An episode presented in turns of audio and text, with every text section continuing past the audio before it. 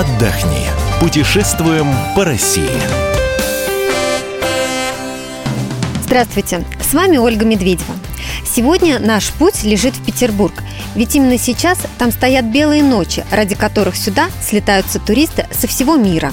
Официально белые ночи длятся с 11 июня по 2 июля. В действительности же все лето продолжительность дня в Санкт-Петербурге значительно больше, чем, например, в Москве. Навигатор.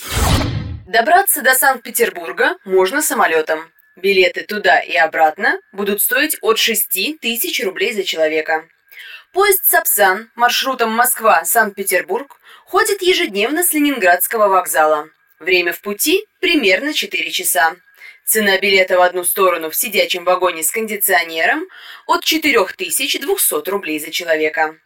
Обычным поездом из Москвы до Петербурга ехать 8-9 часов. Цена билета в одну сторону порядка 2000 рублей. Маршрут построен. Все мы знаем, что Петербург является не единственным городом, где можно наблюдать белые ночи. Ими можно любоваться также в Мурманске, Архангельске или Сургуте.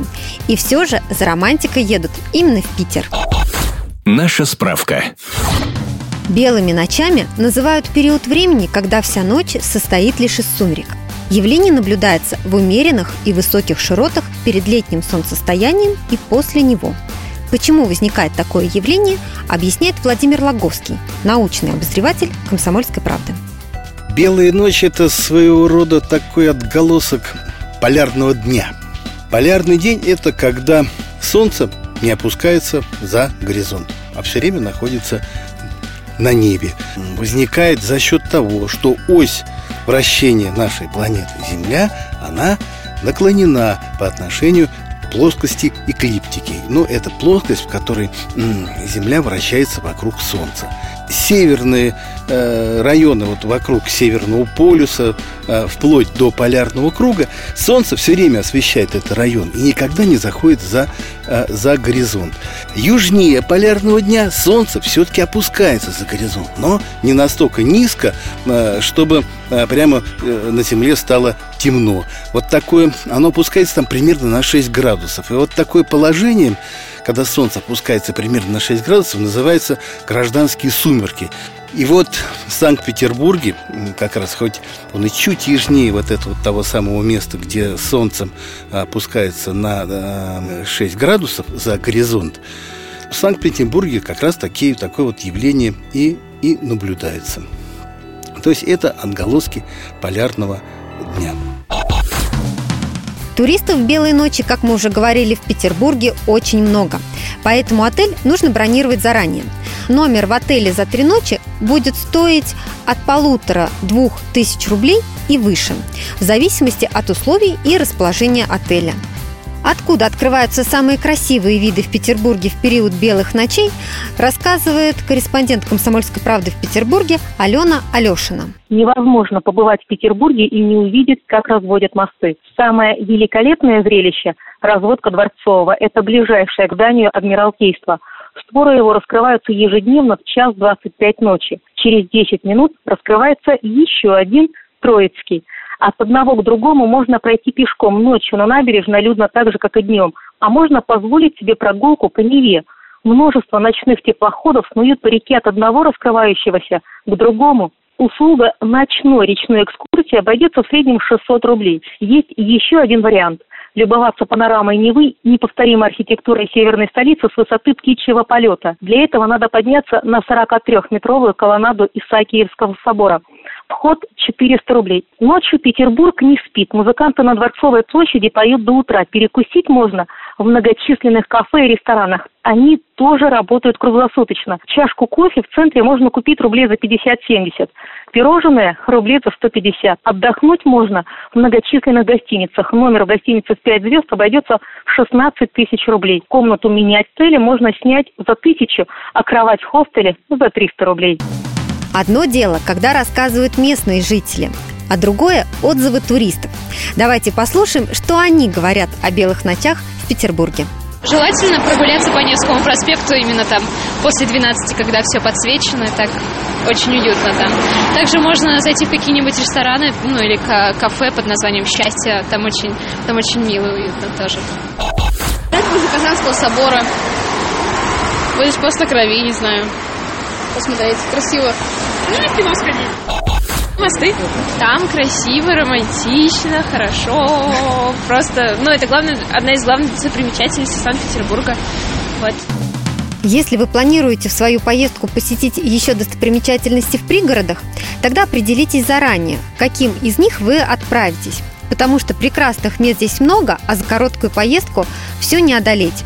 Узнаем подробности у Кирилла Брызгалина, корреспондента «Комсомольской правды» в Петербурге. Помимо привычных Невского проспекта, рек и каналов, Санкт-Петербург знаменит, конечно же, своими пригородами, дворцовыми ансамблями и парками.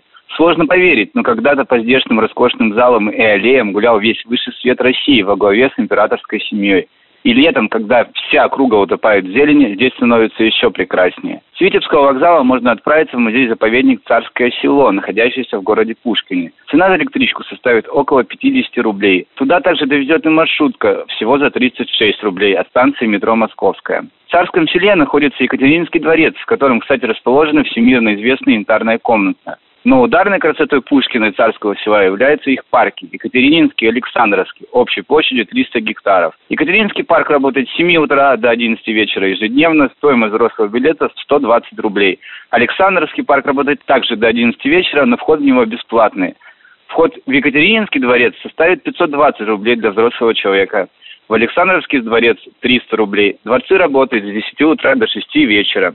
Пушкине проблем с тем, где перекусить нет, так как это полноценный пригород Петербурга, здесь э, находятся абсолютно разные кафе. Одним из самых красивых мест среди пригородов северной столицы заслуженно называют и Петергоф. Это дворцовый ансамбль со знаменитым каскадом фонтанов, наверное, должен посетить каждый житель нашей страны. Одних только фонтанов здесь около сотни. Электрички отправляются с Балтийского вокзала, это метро Балтийское, и стоит около 60 рублей. Ехать нужно до станции Новый Петергоф, однако потом придется идти около 20 минут пешком. В отличие от электричек, маршрутки останавливаются непосредственно около первого верхнего парка.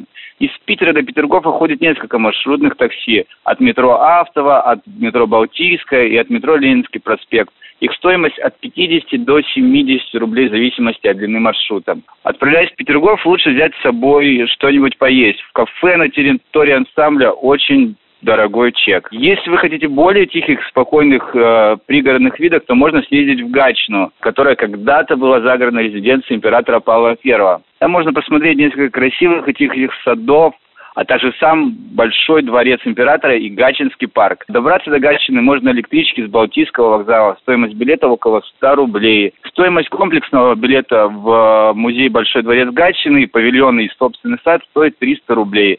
Сам музей работает с 10 до 7 вечера, парк же закрывается в 11 вечера. Гатчина полноценный город. Проблем с тем, где поесть, у вас не должно возникнуть. В общей сложности поездка на 3-4 дня в Петербург обойдется в 16-18 тысяч рублей за человека.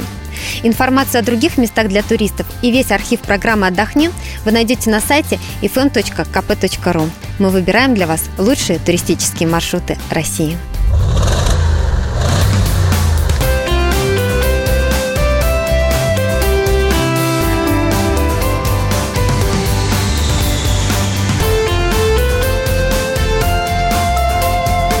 Отдохни.